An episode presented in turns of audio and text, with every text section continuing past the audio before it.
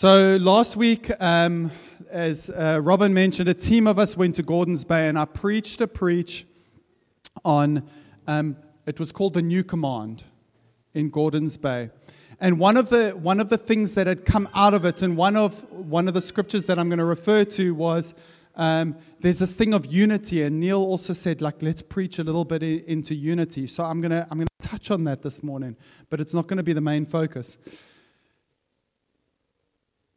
But ever since I preached that message, God's been like stirring something in me, because I've been thinking about it, and I've been thinking about it, and I've been mulling over it, kind of like a cow that would chew on its own cud, you know, it would regurgitate it and kind of chew on it and realize how good it really was. Like, uh, I'm going to go off my notes, like when you have a good pudding and you have a burp and you're like, oh, it was so good. Told you I'm not sticking to my notes. The text that I preached out of last week was Matthew twenty-two, and it's where the Pharisee wants to test Jesus. And he says, what is the greatest commandment? In Luke, I think it's in Luke nine, there's another version where Jesus asks the Pharisee. But in this, in Matthew twenty-two, Jesus says, love the Lord your God with all your heart, and love your neighbor. The second is like it, love your neighbor as yourself. Jesus was teaching into a context of, of man-made tradition, of Pharisees, of them wanting to please God. And God was wanting to cut through the law, and he was wanting to show that the gospel is something that affects your heart. So my preach this morning, or the teaching, or what I want to convey with uh, from my heart is, is called, this walk, being a Christian, is impossible. What Jesus asks of us is literally impossible. It cannot be done. I'm going to give you a couple of examples. So the only scripture I'm going to ask Dale to put up this morning comes from John. This is before Jesus is going to the cross, and he's he's placing massive amounts of emphasis on the things that really matter, that really that you want to leave. I used the example last week is if you knew that you were going to die this afternoon, you would only between now and then say the things and do the things that were of utmost importance to the people that you love.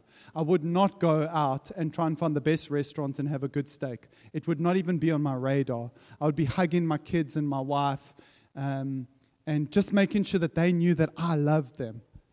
So just before Jesus is going to the cross, and he's, he's kind of running out of time, he knows he's going to approach Jerusalem and be crucified. He says this, my little children, my children, I will be with you only a little longer. Okay, he's going to be crucified. You will look for me, and just as I told the Jews, so I tell you now, where I'm going, you cannot come. And this is what he leaves with them. A new command I give you, love one another as I have loved you. So you must love one another. If you take the rest of your life to unpack that one, that one verse and to understand it and to live it, you'll do very well. You will do very well to sit in that place. A new command. Jesus is saying, you want to be my disciple? Pick up your cross and follow me. But this is one of the things that I'm commanding you. It's not optional. It's not something that you can choose to do or choose not to do. You are to love one another. So we think, oh, but Mark, even the world loves one another. People are in good relationship. The love he's talking about has got no, it is so, it's a standard that is so far above our definition of love, we can't even comprehend it. I think it's somewhere else in John. John loves the word love.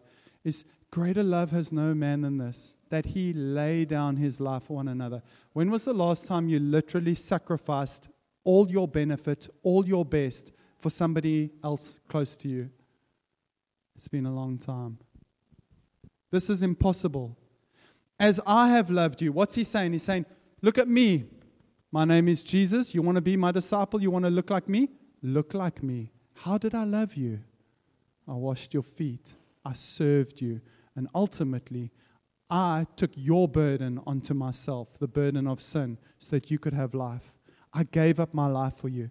And when he says this, he's saying, as I have loved you, so you must love one another.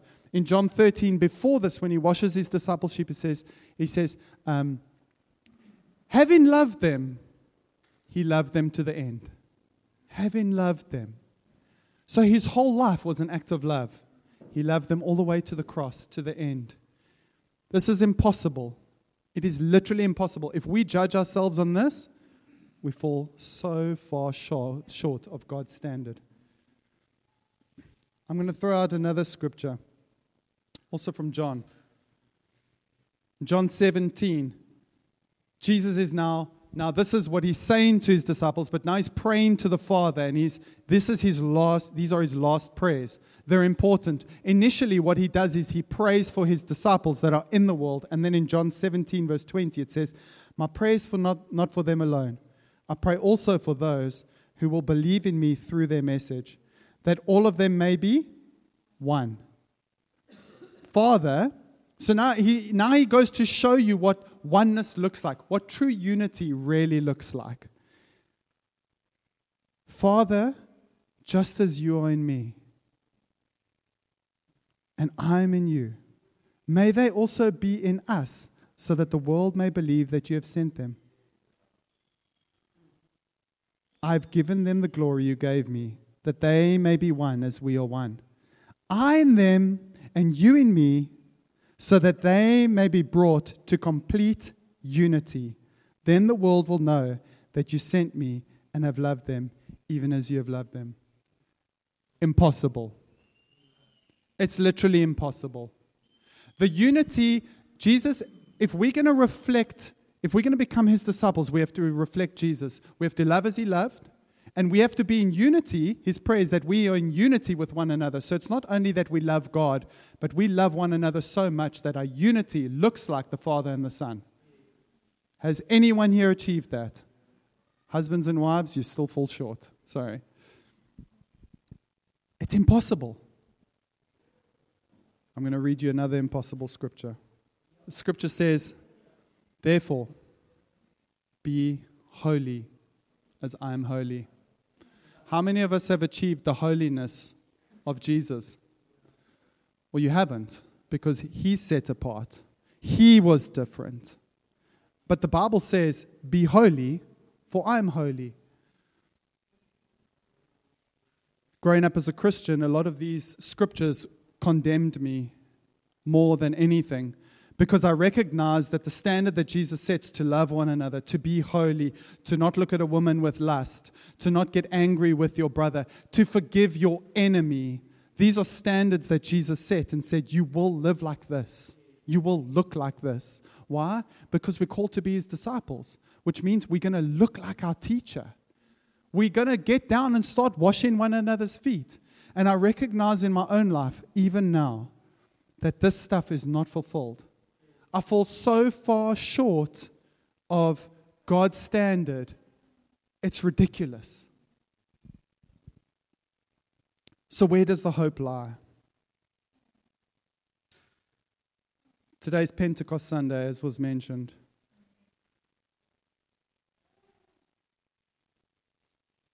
I want to I want to make the Holy Spirit look amazing today.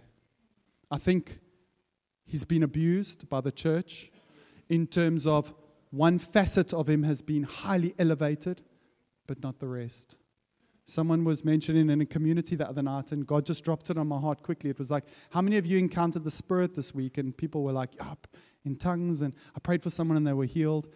And I felt like the Lord say to me, but did you repent?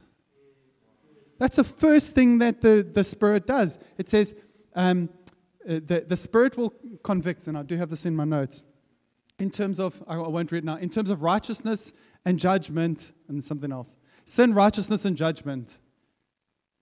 And it's like the first work of the Holy Spirit is to draw you to the Father. And he doesn't draw whole people. Jesus said it's not the sick who need a doctor. It's those who are sick. And so, and so when the Spirit comes, the first thing that he does is he convicts you of sin. And he shows you that you need a Savior. But he doesn't stop that, because we're not a completed project. I'm not complete. What's the next work of the Holy Spirit? It's to sanctify us, to make us look like Jesus, to remove sin continually, and to make us look more and more like Jesus. Now, when Jesus encounters the Pharisees and, and they ask him the question of what is the commandment, Jesus was coming into a place where man was trying their best to attain um, to attain holiness and wholeness and oneness with God and trying to restore the relationship. The problem is that the law was never given to actually do that. The law was never the fulfillment of that. The law was only pointing to something. If we think of Adam and Eve in the Garden of Eden, when did Adam and Eve, in, in falling short of obedience to God and eating the fruit, did Adam actually go, "Geez, now I need to kill a lamb, pure and spotless, and sacrifice it"? No. Who introduced forgiveness? God. It says that He clothed them. And then in order to point towards something that would come in the future, He gives us the law. But what we do as man is we try and take something that's, um, I want to cut forward a bit and go, the oneness, the, the love and that stuff, it's it's impossible for you. It's not impossible for God. But what we do is we become like the Pharisees very often, and we go, um, I'm God's given me a law, but I'm gonna I'm gonna add my own efforts to it. I am going to also work for salvation, not against works. Our salvation, there should be an out- overflow of works, but we don't add our own effort to what He needs to do. And I think that so often we go back, we forget where we've come from. We forget that it was the Holy Spirit who birthed this new life in us. We forget that it's the Holy Spirit who sanctifies us. It's not a work of the flesh.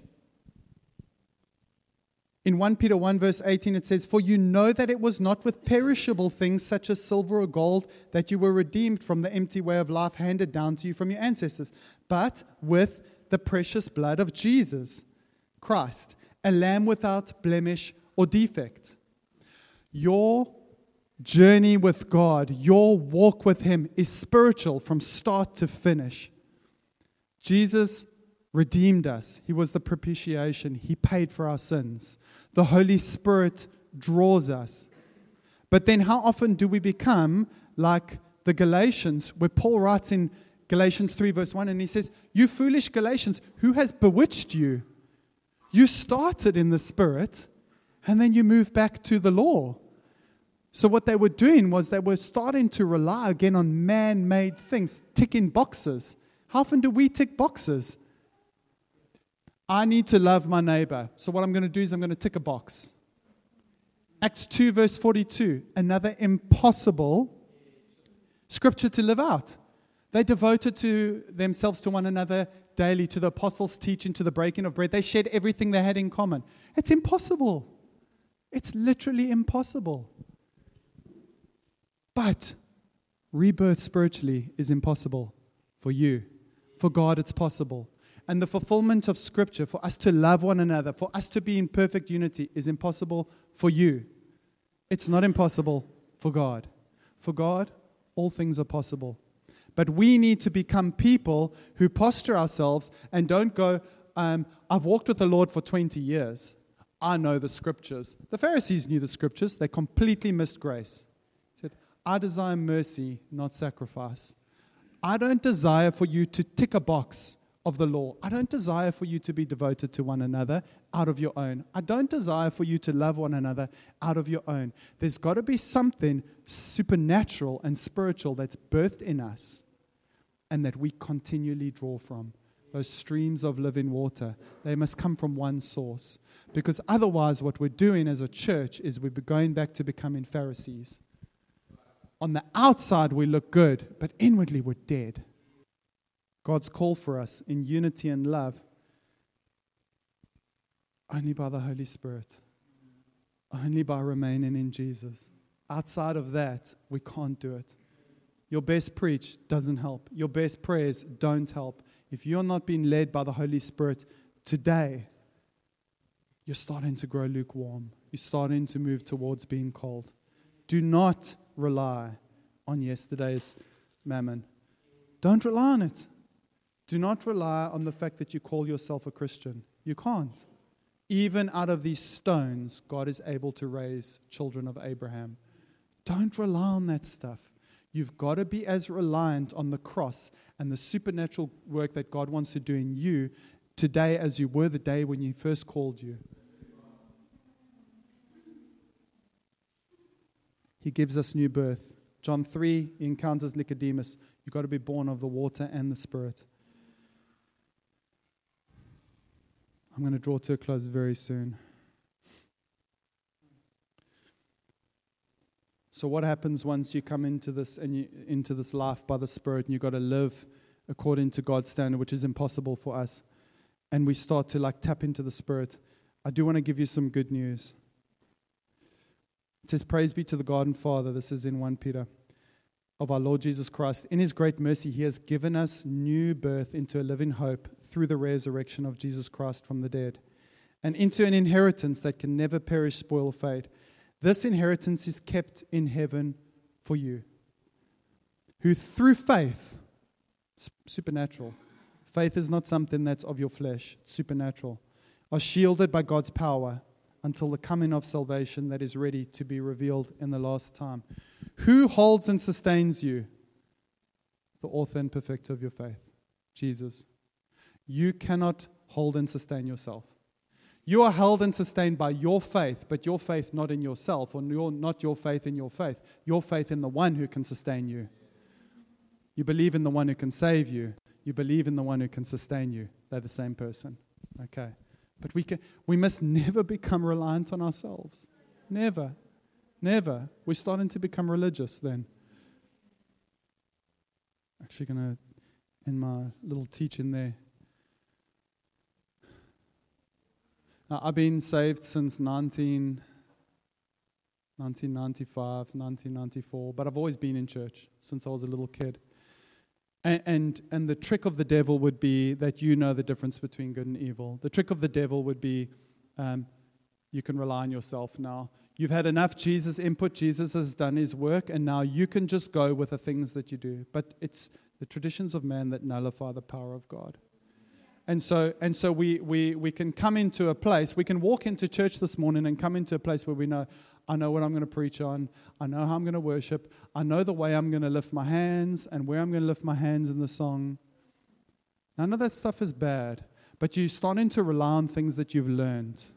The Israelites, when they were in the desert, they knew where they were going to because God had spoken it over them, and they knew um, the land that was promised to their forefathers. However, they were still called to follow a pillar of fire and a pillar of smoke.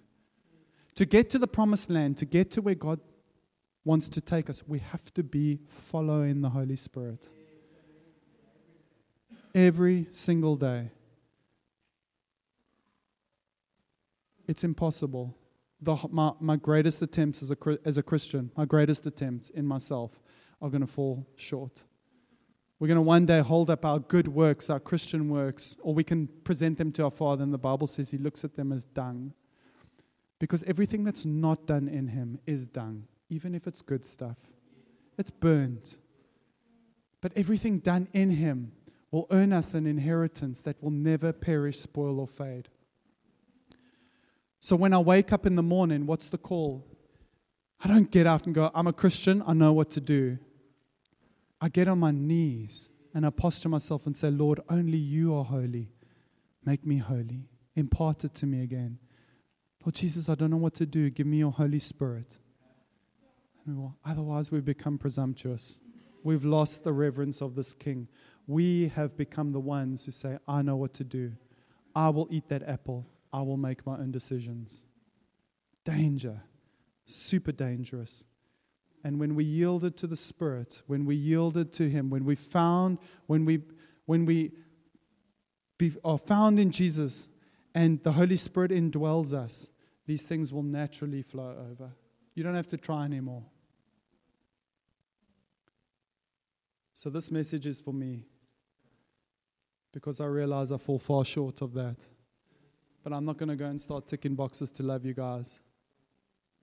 I'm going to make more of an effort to be found in Him. So I did feel like this is not, there's a couple of different ways that we could respond to this kind of thing, but I think if there's a stirring in your heart, there's just a realizing of, at some point in time, I've kind of closed the door to the Lord's work, and I, I kind of figured out I'll work I'll work through my own salvation with fear and trembling. I'll I'll work it in myself, you know, I'll just, I'll keep going. And we've kind of like stopped listening to his voice, spending the time, sacrificing, walk, running into the Holy of Holies. I shared a, a picture. I shared a picture last week that the Lord gave me in worship in Gordon's Bay of um, of a beggar. I think sometimes we should learn from them. You know that you can. Uh, if I put on a certain kind of clothes and I stood at a robot and I put my hands out like this, do you know that someone eventually would throw money? Why? My posture. I'm looking to receive. I'm a beggar. So at some point, somebody's going to have mercy on me and throw money into my hand. It's not deserved. The beggar doesn't work.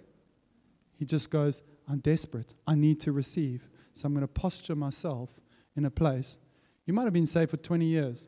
You're still a beggar. When you come into the Lord's presence, come in as a beggar. Come in on your hands and knees and go, I'm unworthy. Because you're still unworthy. Even though he makes you worthy, but let him say it. Don't come into his presence and go, I'm worthy, I'm a child of God, I'm an elder. Hello, hello, I'm a deacon. I'm coming here, I've served you, Lord, the whole week. You've missed it. Come into his presence as a servant. Needy. God, without you, I could fall away. It's your grace that sustains me. Not my good works, not my discipline. Let him work that stuff into you. And let him elevate you to being a son. Don't aim for unity. Don't aim to be one for the sake of unity. Let him work it in you. When you push into him, you can't stop becoming like him. It's impossible. It's impossible. Come into his presence. Get filled with the Spirit. And the Spirit is so readily available. He's so readily available. More than you know. We think that falling on the ground and that's the sign of the Spirit. No. It's one of. It's one of. But it isn't the only sign. Jesus said, I go so that he can come. It's better that I go. Did Jesus not want to interact with people? That's why he ran to the Father? No. He said, when I leave, I will send you one just like me. He's so available. All that we have to do is ask. So if we're lacking, walking in the Spirit this morning, all that you do is you go, Father, give me your Holy Spirit. And he'll give it. And then the Holy Spirit will do the things. He'll create the unity. He'll create the repentance. He'll create the love for one another. He'll create the sacrifice and the serving. Because the Holy Spirit's work is to make us look like Jesus and to love like Jesus. So without the Holy Spirit, it's impossible. So here's what I wrote down for a response. If there's anything in you, the heavy feet that Neil mentioned, you've started to walk with the law tied around your feet. You've started to feel like there's something that you need to do to add to your salvation. I'm not talking about works that flow out of salvation. I'm talking about you feel like you need to beat yourself. Like like the cross wasn't enough. I must self-flog myself for righteousness. That's that's the heavy feet that Neil was talking about. You've strapped the law on. I need to, I need to, I need to. Yes. Those who are under the law come actually live under a curse, but we're called to live under those, the new law, covenant of freedom. Okay, so if you find yourself walking with those things, Neil mentioned it, no one came forward. I want to say, like many of us have got those boots on. Your, your, your walk of salvation is not free anymore. It's kind of like burdensome. It's like, oh, it's so difficult. It's not meant to be burdensome. My yoke is easy, my burden is light. That's what Jesus said. You've lost being in Jesus and you've lost relying on the Holy Spirit. Number two is you started in the Spirit, but you ended in the flesh, like the Galatians. You were born in the Spirit. You repented. You had a rare, very real touch. But for some reason, once again, your walk feels very labored. You've moved towards flesh. Or you feel like you need to do stuff. The, th- the thoughts that will go through your mind is, I need to go to church. Not that it's bad. You, I need to tithe. I need to love people. I need to read my Bible. You've lost him. You're doing works for his favor instead of having him and he produces the works in you. Number three is the... Um, I feel like some for some people, when we walk a long time, we kind of get like the Pharisees where we've got our long phylacteries and tassels, and it's kind of like, look at me, I'm a man of God. And and actually, we need to just, I feel like the response for those people is to actually just start praising God. Lord, the fact that I'm still serving you is your grace and your mercy. It's not my works whatsoever. The Lord, it's the Lord who keeps. I can't keep myself. I'm prone to fall in left, right, and center every day of the week. But maybe I'm just not seeing that anymore, and I'm not coming into his presence and saying, thank you, Lord, so much that you've sustained me after all these years. I'm just flesh. And if none of those apply to you, and you're walking in the Holy Spirit, your response is to lift up the arms of those who do want to walk in the Holy Spirit. Same thing we did earlier. So that's what I want to share this morning. It's not a great teaching. I, I, and the reason why I started and I said it's impossible is, is I want a wake-up call. A wake-up call. We're not playing church. We're not playing religion. There's too many religions in this world. We're the only one where God says, I will place a deposit in you, my own spirit. And he doesn't do that so that we can feel tingles. He does that so that we can start to look and walk like Jesus, where these scriptures start to just fall in line. That's it. That's why he went. That's why the Spirit was poured out, for the glory of God. Is this good? Is it okay? Can we get the worship team up? So this is not a preach, so we're not going back into worship. What we're going to actually do is have a time with you and the Lord. It's you and the Lord. And that might be coming up in worship. It might be praying for someone. But if it's not from the heart, if there's no repentance, if there's no moving back, if there's no recognition of, I can't do this thing, then don't do it. Like, we've got to be one hundred percent reliant. He's the author and perfecter. He's the beginning and the end of time and our salvation. And if you're walking somewhere in that sanctifying process or in the middle and you've lost him, it's a good time to come back and say, Lord, I'm one hundred percent reliant on you, the same as day one.